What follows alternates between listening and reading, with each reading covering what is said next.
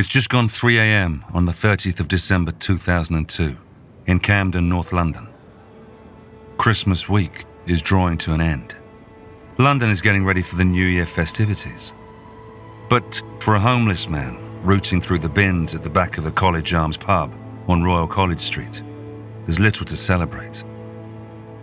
Living on the streets in London is never easy, but at this time of year, it's harder than ever.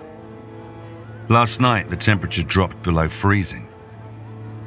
Tonight, he reckons it's just as cold. He can feel it in his bones, a deep chill that he can't shake off, not even with the alcohol he's scavenged from unfinished drinks left outside pubs. Earlier, the streets were filled with revelers. Some of them were even moved by the Christmas spirit to hand out a bit of cash to the homeless people they encountered. But most just looked the other way and got on with having a good time. Still, that's better than the abuse and violence he sometimes faces. Most of the partygoers have gone home to their beds now. You can just about remember when he had a home and a bed to go back to. That was a long time ago, and miles away across the water in Ireland. He always thinks about his family at this time of the year, though he hasn't spoken to them for decades. He wonders how they're doing, and if they ever think of him. Better if they don't, he decides as he continues rummaging. If his pa could see him now, God knows what he'd have to say about it. He usually gets a good haul from pub bins, especially those with a restaurant. At the end of the day, they throw out the kitchen waste. The food they can't sell anymore, stale bread, surplus meals, more than just scraps if he's lucky. He once found a whole cooked chicken, virtually untouched. He'd heard the local council has got behind on refuse collection. The bins should have been emptied yesterday, but are full to overflowing instead. The swing lids don't even close properly. On the plus side, that means he doesn't have to reach down inside the bins to find something. The rich pickings are just lying there on top. Downside is, the rats may have beaten him to it. But he's looking for things that are wrapped up in plastic bags or even sealed inside containers. With any luck, he'll find something untouched. He feels a twisting hunger in his gut. The smell isn't exactly appetizing, but he's used to it. He's learnt to sniff out the tasty morsels in amongst the rotting waste. A distant street light casts a faint glow over the rubbish as he searches through it. The light glistens on discarded bottles and gives the black bin liners an eerie sheen. Suddenly, he sees a promising bundle tied up in a black bin bag. From the shape of it, he thinks it must be two whole fish, two big salmon, he reckons. He lifts the bundle eagerly and takes it away from the bin, closer to the light. As he snaps open the ties and pulls away the plastic, he sees that the bundle doesn't contain two fish after all. Instead, he's looking at unmistakably human remains. To be precise, he has in his hands the lower parts of two human legs. The man crosses himself and drops to his knees, placing the bundle in front of him on the ground. He takes off the leather cowboy hat that he got from a clothes bank at the local homeless shelter and begins to pray.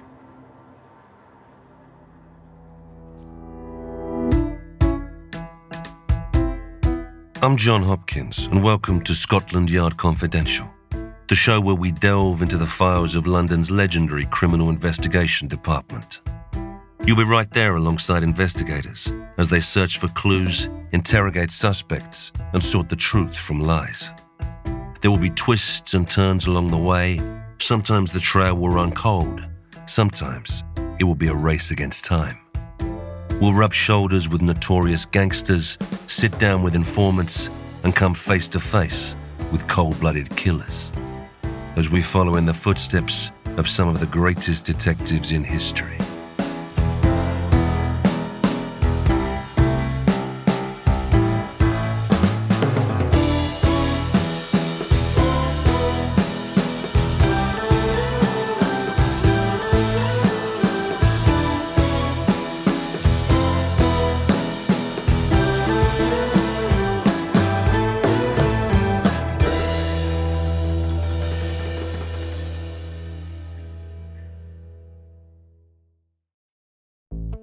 There's no better feeling than a personal win, and the State Farm Personal Price Plan can help you do just that.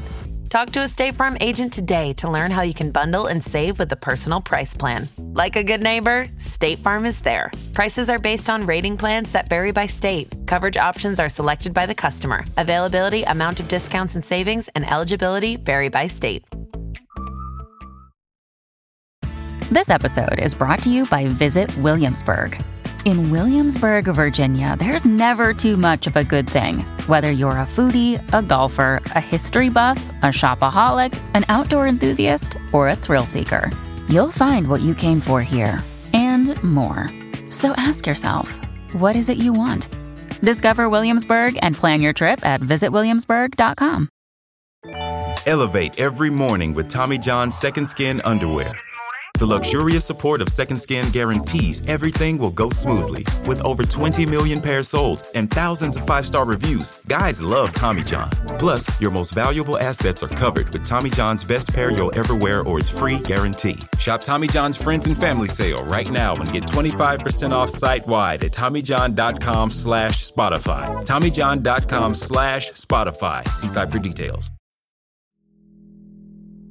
At about six that same morning, the homeless man's gruesome discovery is called into Homicide Command at New Scotland Yard. It's been a quiet week up to now, but all that is about to change. Detective Brian Hook is part of the team that goes to Royal College Street to investigate. The first task is to verify that what has been found is in fact human remains. It certainly looks that way to Hook, but before a homicide investigation can proceed, this will need to be formally confirmed by a medical expert. Home Office pathologist Dr. Freddie Patel is quickly on the scene. He's in no doubt that what they're looking at are parts of the human lower leg. But a preliminary visual examination fails to find any distinguishing marks that might help the police identify the victim. Just as Dr. Patel is bagging up these remains to take them back to the mortuary at St Pancras Hospital, Detectives call him back over to the wheelie bin. Directly beneath the spots where the first bag was found, they found a second black bin bag of the same type, tied up in the same way. Inside are more body parts, this time a right arm and part of a torso. As yet, no head or hands, which would help with identification. But they have enough to know that the victim is female. A murder inquiry is now underway, led by DCI Ken Bell. Detectives set up a mobile police station so that they can run the operation close to the scene. There is already a police cordon around the bins at the back of the pub. This is now widened to include a much larger area, as Bell and his team consider the possibility that there might be more body parts in other bins nearby. With that in mind, Camden Council is contacted and told not to collect any rubbish from the area that day. An army of police officers is brought in and given the grim task of sifting through the refuse. Every single bag of rubbish within the cordon must be opened up and examined. They look into the drains too, using specialist equipment and cameras, while a team of police divers search a stretch of Regent's Canal, which runs at right angles to Royal College Street. A search unit is also sent to the landfill site used by Camden Council in case other remains have already been taken away. There are hundreds of tons of rubbish for the officers to comb through. It's painstaking and ultimately unrewarding work. As it turns out, it's less than 200 meters from the first site where more body parts are eventually discovered. In nearby Plender Street, police find a torso, a right arm, a left arm, and a foot. As DCI Bell will later observe, they'd been dismembered very carefully and probably with a great deal of precision and a great deal of thought. For his colleague Brian Hook, the method of disposal reveals a logical mind at work. The smaller the bits, the easier it is to dispose of it, he points out. These body parts are sent to Dr. Patel for further examination. When his results come through, they reveal a shocking development. the body parts that have so far been recovered, in fact, come from two separate bodies. The police are dealing with a double murder. Detective Hook speaks for many when he says, It's double the shock. It means that another human being has gone through unspeakable things. The area under police cordon includes the College Place estate, blocks of flats providing social housing for people on low incomes. Many of the residents have lived there all their lives, others are relative newcomers. Someone must have seen something. The police make door to door inquiries on the estate, asking people if they've seen anything or anyone suspicious. At the same time, the homicide team's intelligence officers search police databases for possible suspects. They're looking in particular for men with a record of violence towards women. Significantly, both lines of inquiry produce the same name Anthony John Hardy. Many of his neighbours remark on Hardy's strange behaviour. He kept odd hours. A stream of different women were seen going to his flat at all hours. Loud noises could often be heard coming from the flat in the middle of the night. It sounded like drilling, they said. But who does DIY in the middle of the night? There were even reports of screams coming from the block where Hardy lives. One man says that he saw Hardy sitting on the bench across from the estate, staring at his own flat as if he was frightened to go back there. This witness has a dog. He says that every time he took the dog out, it would pull him towards Hardy's door. Obviously, he could smell something that the man couldn't. Other neighbours noticed that Hardy had taken to keeping his windows open, even when it was freezing outside, and that he would constantly burn joss sticks. Some say they saw Hardy carrying bags around the estate, talking to himself. At the same time, Hardy's file reveals a history of mental illness and antisocial behaviour, as well as car theft and driving under the influence. There have also been charges related to violence against women, but the police hadn't been able to make any of that stick. Hardy's name produces an icy feeling in the pit of DCI Bell's stomach. He remembers him well. It was just under a year ago that he had Hardy behind bars on another matter. That time, he was forced to let Hardy go. Could that decision have cost two women their lives? DCI Bell receives authorization for what he terms proactive entry to Hardy's flat. In other words, license to break down the front door. But when the police get to the address, they find the door ajar. As they step inside the flat, an eerie silence greets them. It seems that Hardy is not at home. But there is ample and unsettling evidence of his earlier presence. The walls are decorated with Hardy's bizarre artworks, naively executed symbols, figures, and faces, interspersed with seemingly random letters and words. Here and there, a whole phrase jumps out. For example, Hey little mama. Elsewhere, a name is visible, such as Sarah as well as abbreviations like AM, FM, LW, UHF. More often than not, the meaning is unclear. Perhaps they are coded messages, or perhaps it's all just incoherent nonsense. The detectives can't help being reminded of the classic serial killer's den from any number of Hollywood films, although Hardy's daubings are oddly colourful whereas the cliche is for a dark, monochromatic scrawl. The overall effect is unnerving, chilling even.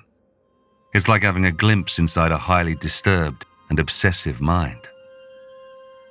One of the officers on the team is Detective Sergeant Alan Bostock. He will later remember the flat itself was quite unkempt. It was not a pleasant place to be or live. The kitchen, for instance, is a mess. Food has been left out to go off. There are dirty dishes all over the place. This is in contrast to the living room, where everything seems to be in perfect order. Pride of place is given to two televisions in the center of the room, The arrangement strikes Bostock as a kind of shrine. But a shrine to what? A clue is provided by a library of around 70 VHS tapes near the TV. It will be some poor officer's job to watch those tapes. Bostock has an uneasy feeling about the kind of material they will find. Bostock is called out of the living room by another officer who's standing in front of a locked door. An item of clothing, a pair of tracksuit bottoms by the looks of it, has been rolled up and placed along the bottom of the door. D.S. Bostock can think of no reason why he would do that, other than to seal in an unpleasant odour, perhaps. He gives the go ahead for the uniformed officers to break the door down. Bostock was right about the smell. The unmistakable stench of decomposing flesh hits him immediately. There's a desk against one wall and a wardrobe in the corner. The bed has an armchair placed on top of it, as if it has been cleared from the floor to make space. Bostock now sees the object that the floor has been cleared for a package wrapped up in black bin liners and tied with twine, just like the bundles they found behind the College Arms pub and in Plender Street. A hacksaw and some knives have been neatly placed on top. From the shape and size of the package, D.S. Bostock guesses that it contains a human torso. His guess proves to be correct.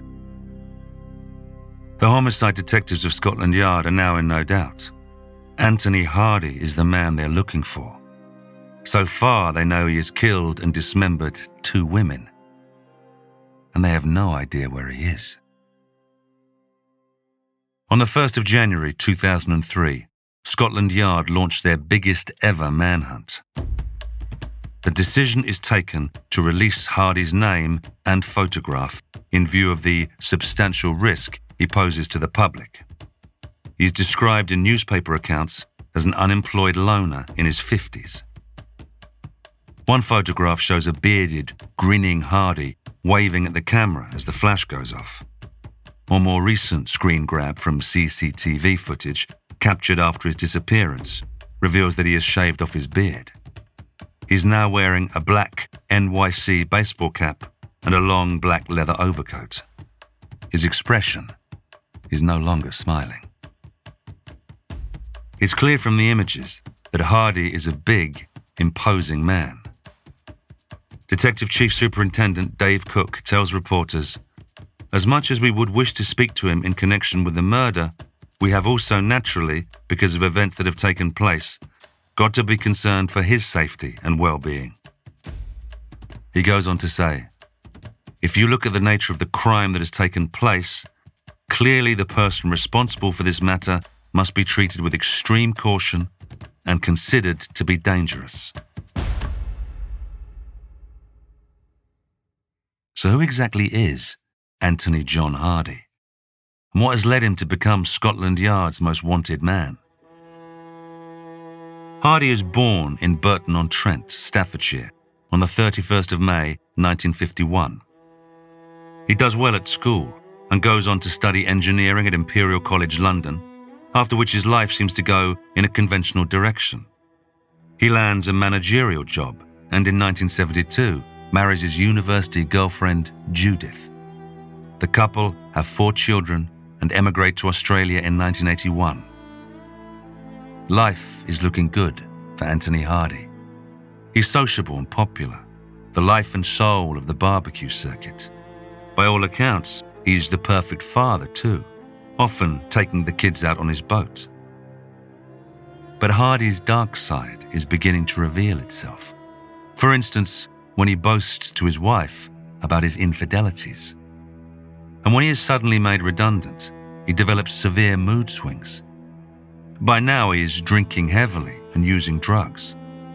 There are reports of domestic violence, culminating in 1982 in a brutal attack on his wife.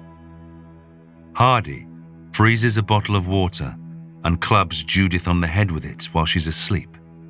He then drags her into the bathroom where he tries to drown her in the bath. Hardy is only prevented from killing her when one of the children wakes up and interrupts him. He's arrested, but his wife refuses to press charges and a criminal case is dropped.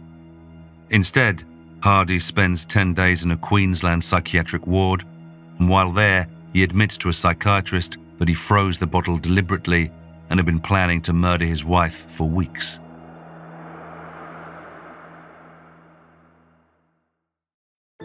Elevate every morning with Tommy John's Second Skin Underwear. The luxurious support of Second Skin guarantees everything will go smoothly. With over 20 million pairs sold and thousands of five star reviews, guys love Tommy John. Plus, your most valuable assets are covered with Tommy John's best pair you'll ever wear or its free guarantee. Shop Tommy John's Friends and Family Sale right now and get 25% off site wide at TommyJohn.com slash Spotify. TommyJohn.com slash Spotify. See site for details. Hey, it's Kaley Cuoco for Priceline. Ready to go to your happy place for a happy price? Well, why didn't you say so? Just download the Priceline app right now and save up to 60% on hotels. So, whether it's Cousin Kevin's Kazoo concert in Kansas City, go Kevin, or Becky's Bachelorette Bash in Bermuda, you never have to miss a trip ever again. So, download the Priceline app today. Your savings are waiting. Go to your happy place for a happy price. Go to your happy price, Priceline. Soon after, the family returns to England, only for Hardy and his wife to divorce in 1986. Now, an embittered alcoholic, he stalks his wife, at one point kidnapping her and even concealing microphones in her house. His wife takes out a restraining order, which Hardy breaks, landing him in prison for 12 months. On his release, Hardy's lifestyle spirals further into chaos. Now homeless, he is charged with indecent assault in 1988. The victim is an 18 year old sex worker. However, as with the attack on his wife, the charges are dropped. It's worth bearing in mind that Hardy is a physically intimidating man. It's likely that these women choose not to press charges out of fear of what he would do to them in the future. There is one woman with whom Hardy has a positive relationship at this time. In a 2003 interview with the Ipswich Star, Maureen Reeve of Thetford, Suffolk, will describe Hardy as her best friend. She reveals that he often turned up at her house unannounced and would stay with her for days. Reeve insists their friendship was platonic, with Hardy calling her his social worker.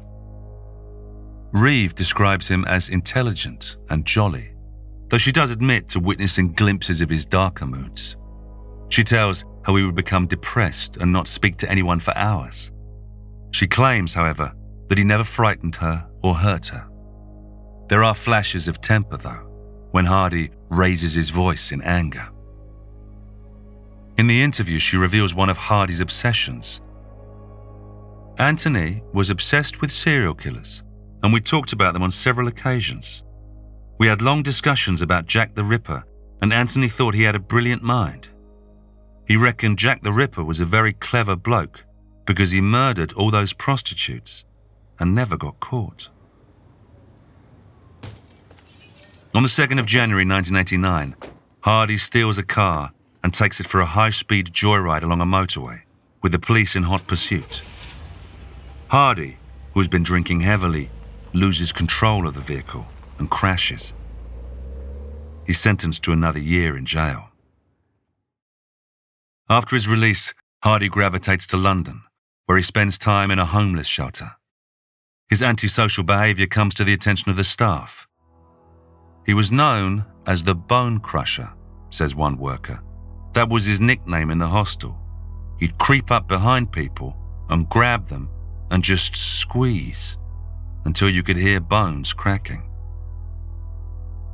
In May 1995, Hardy is sectioned under the Mental Health Act and diagnosed with bipolar disorder. By 2002, Hardy is living in his College Place flat in Camden. In January that year, local police receive a call from one of the neighbours complaining that Hardy has painted threatening graffiti on her front door and poured acid through her letterbox. Sergeant Nick Spinks is one of the officers sent to talk to Hardy. He looks around the flat and finds a locked door. Hardy claims the room belongs to a female flatmate who is away and he doesn't have the key. Spinks is unconvinced. He searches Hardy's jacket, where he finds a key which opens the door. Nothing can prepare him for the sight that meets his eyes. I looked into the bedroom, and there was this naked corpse on the bed with a towel over its head. When I looked back at Mr. Hardy, he was sat down, he was sweating profusely, his mood had changed. He denied all knowledge that he knew anybody was in there. And at that point, he was arrested for murder. Spinks notices blood on the wall coming from a wound on the dead woman's head. Her blood is all over the bed, too. He finds the victim's clothes, which include a top with blood on the inside of its hood, indicating that she was dressed when she received the injury. He can only assume she was undressed either when she was unconscious or more likely, after death. The circumstantial evidence against Hardy appears conclusive. First, there's the fact that the body was locked inside a room, and Hardy tried to conceal its existence from the police. On top of that, police find a bucket of warm water on the floor of the bedroom, showing Hardy's intention was to clean up the scene. The police also find a bite mark on the victim's thigh. Most incriminating of all, there's the evidence that she had been undressed and posed after death. The victim is identified as 38 year old sex worker Sally White. Her body is sent to Dr. Freddie Patel for a post mortem examination, the same pathologist who will be responsible for examining the body parts found almost a year later. The detectives are stunned when Dr. Patel's findings come back. Despite the fact that he was fully informed of all the suspicious circumstances surrounding Sally White's death, Dr. Patel gives the cause of death as coronary heart disease. In other words, natural causes. In Dr. Patel's view, bruises to Sally White's mouth and nose were the result of vigorous attempts at mouth to mouth resuscitation. He rules out any possibility of asphyxiation. Understandably, the police request a second post mortem. But as it is also carried out by Dr. Patel, it confirms the finding of the first examination. The coroner's inquest into Sally White's death lasts less than 15 minutes. The coroner concludes there is no evidence of foul play or third party intervention. The police have no choice but to drop the investigation, despite the fact that every officer on the case believes that Anthony Hardy is responsible for Sally White's death. Instead, Hardy is charged with criminal damage to his neighbor's door. He pleads guilty and is assessed by psychiatrists. Deemed to be a suicide risk, he is once again sectioned under the Mental Health Act and held at St Luke's Hospital, a secure psychiatric unit in Muswell Hill, North London. While there, he is treated solely for his alcoholism. Although some staff admit to finding him creepy, he is considered to be a model patient and allowed out on day release unsupervised. On one of his days out, he takes a train to the Midlands where he allegedly rapes a sex worker. Like many sex workers subjected to violence from their punters, she does not press charges. On the 4th of November 2002, Hardy is released from St. Luke's.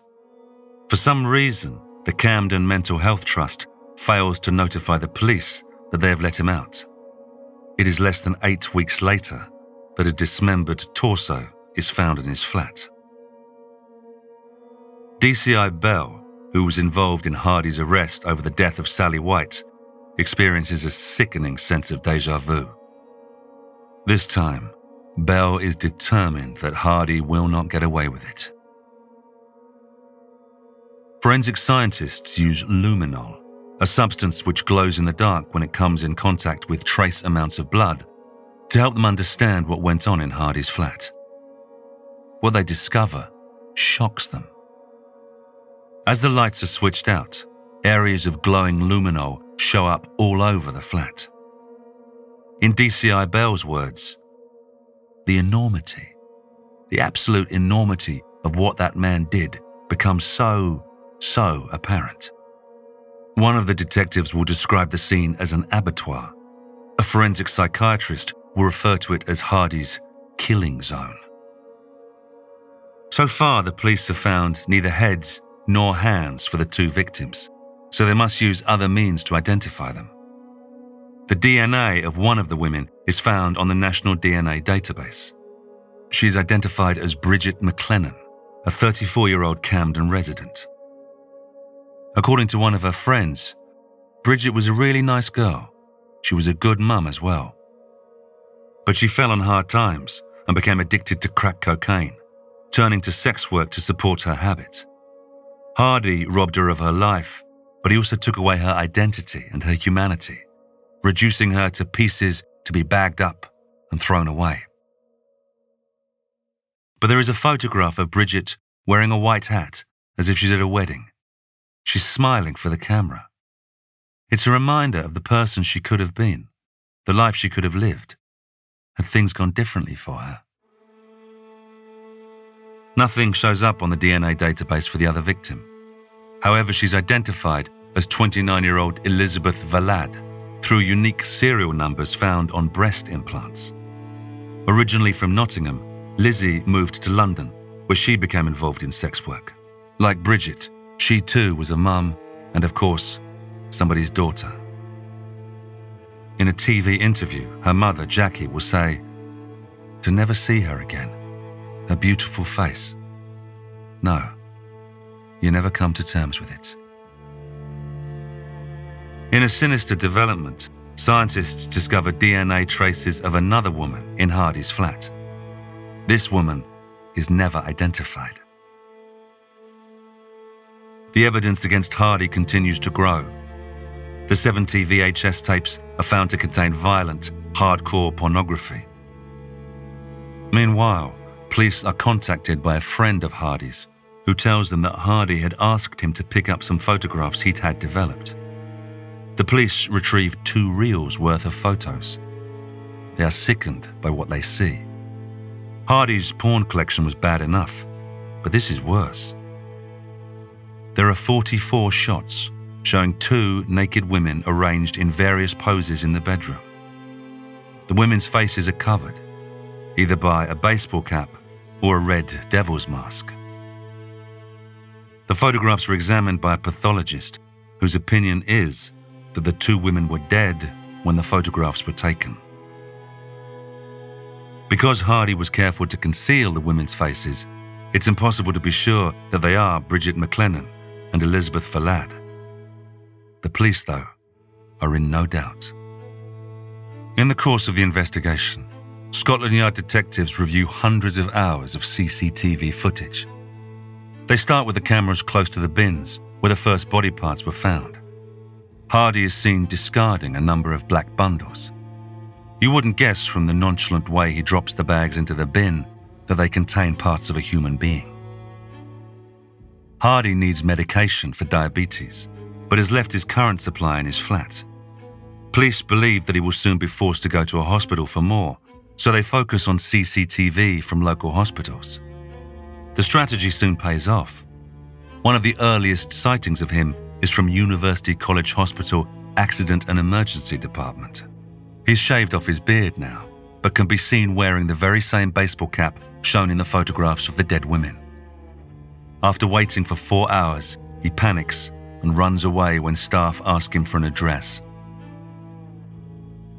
For the next few days, Hardy is on the run, living on the streets, sleeping in churches and doorways. Because of his urgent need to get medication, police do not believe he will go far from the area.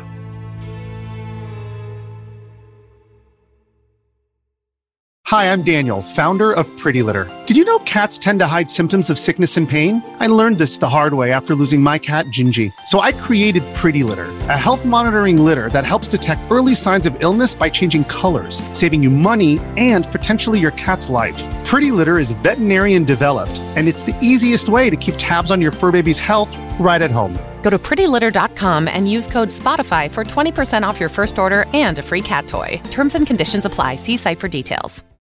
Life is full of what ifs. Some awesome, like what if AI could fold your laundry? And some, well, less awesome. Like what if you have unexpected medical costs? United Healthcare can help get you covered with Health Protector Guard fixed indemnity insurance plans. They supplement your primary plan to help you manage out of pocket costs. No deductibles, no enrollment periods, and especially no more what ifs. Visit uhone.com to find the Health Protector Guard plan for you. On the 3rd of January, retired police officer Mike Burrows is sitting in the smoking room at Great Ormond Street Hospital for Children with his son. By now, Hardy's picture has been all over the front pages of all the newspapers. As they get up to leave, a big, bespectacled man wearing a long leather coat and a black baseball cap comes in. Mike Burrows' son nudges his father and whispers, It's him, isn't it? I think so, says Burrows. They make their way to the security office, where they find the guard reading an article about the Camden murders in his paper. This guy's here, says Burrows, pointing at Hardy's photograph. He's sitting downstairs. The guard dials 999. Meanwhile, Hardy knows something's up. He saw the look that passed between father and son. He makes a run for it, hiding in the bushes outside the hospital. When the police arrive, he puts up a fight. The uncontrollable violence of his nature comes out, as well as his sheer physical strength. One officer is knocked unconscious, and another has an eye dislocated. These are trained policemen who would have been armed with restraining equipment. Imagine such savagery directed against unsuspecting, unarmed women, a fraction of Hardy's size and weight. Eventually, one of the officers manages to hold him down and get the cuffs on. Anthony John Hardy is under arrest. Hardy is taken to Colindale Police Station in North London, where he is charged with the murders of Bridget McLennan, Elizabeth Valad, and, at long last, Sally White. The evidence against him is overwhelming. There's CCTV footage of him disposing of the body parts, and even of him buying the heavy duty bin bags he used. Police also have the photographs of the dead women which were taken inside Hardy's flat, their faces concealed by a baseball cap and devil mask, both belonging to Hardy. The camera that those photographs were taken on is found in Hardy's possession when they arrest him. Hardy is interrogated by Detective Sergeant Alan Bostock. To every question Bostock puts to him, Hardy answers, no comment. Even when he is shown the shocking photographs of the dead women, he doesn't react at all. Bostock is desperate to know one thing above all where Hardy has disposed of the remaining body parts. The frustrated detective makes an impassioned plea. You're the only person, I believe, that knows where those heads and hands are. Your opportunity, please, to tell me now, so I can recover them for the family, not for me. Mr. Hardy, what can you do for me? Hardy's answer is the same. No comment.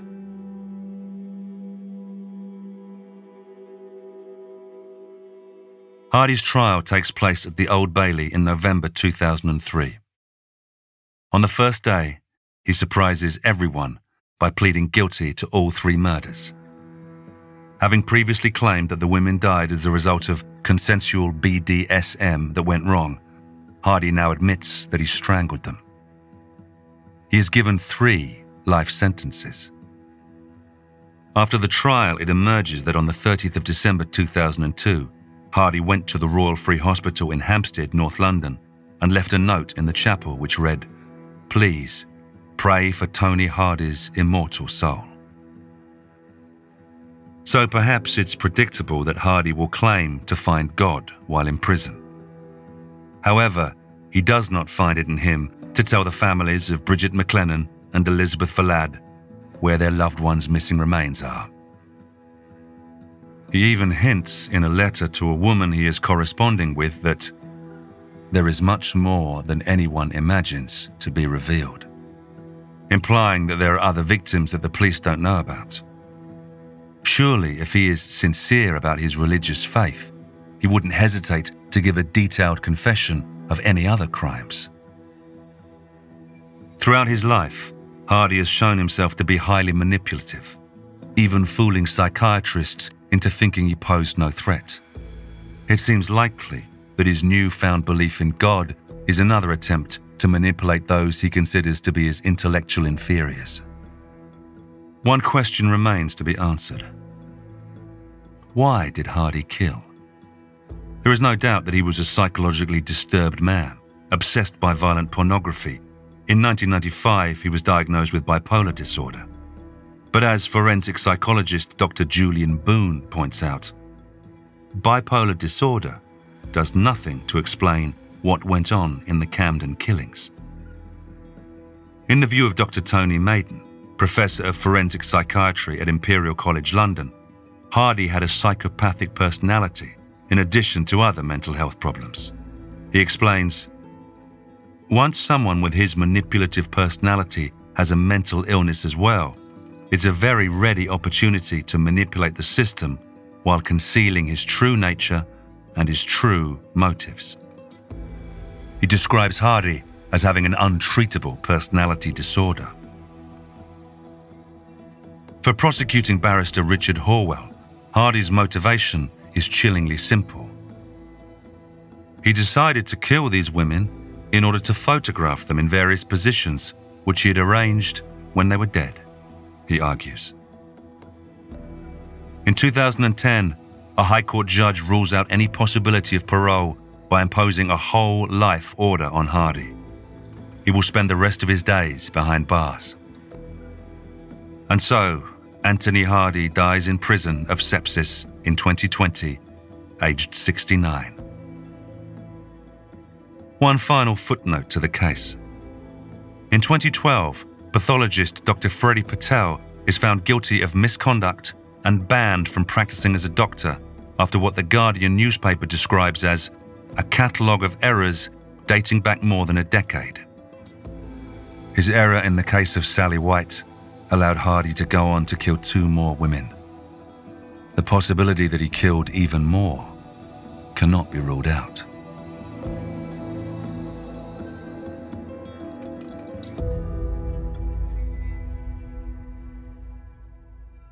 Next time on Scotland Yard Confidential. London in the roaring 20s. A daring thief is targeting the homes of the aristocracy. He dresses like a gentleman and handles himself like an acrobat. This is Robert Augustus Delaney, cat burglar. He has the good looks and charm to befriend wealthy women. But once he's worked his way into their affections, he has no scruples about stealing their most prized possessions.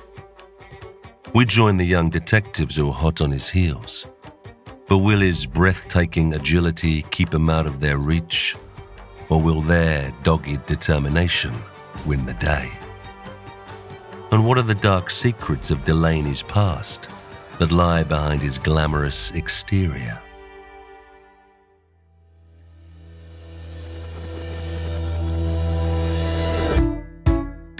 Scotland Yard Confidential is a Spotify original from Parcast, produced in partnership with Noiser. Executive produced by Max Cutler, Drew Cole, and Pascal Hughes. Developed by Julian Boiro for Parcast. Series produced by Addison Nugent. Series consultant Roger Morris. Written by Roger Morris. Hosted by me, John Hopkins. Supervising editor Kevin Pham. Sound design by Matias Torres Sole. Sound supervisor Tom Pink. Edited by Carla Flores and Rob Plummer. Mixmaster by Kian Ryan Morgan. Music by Oliver Baines and Dory McCauley.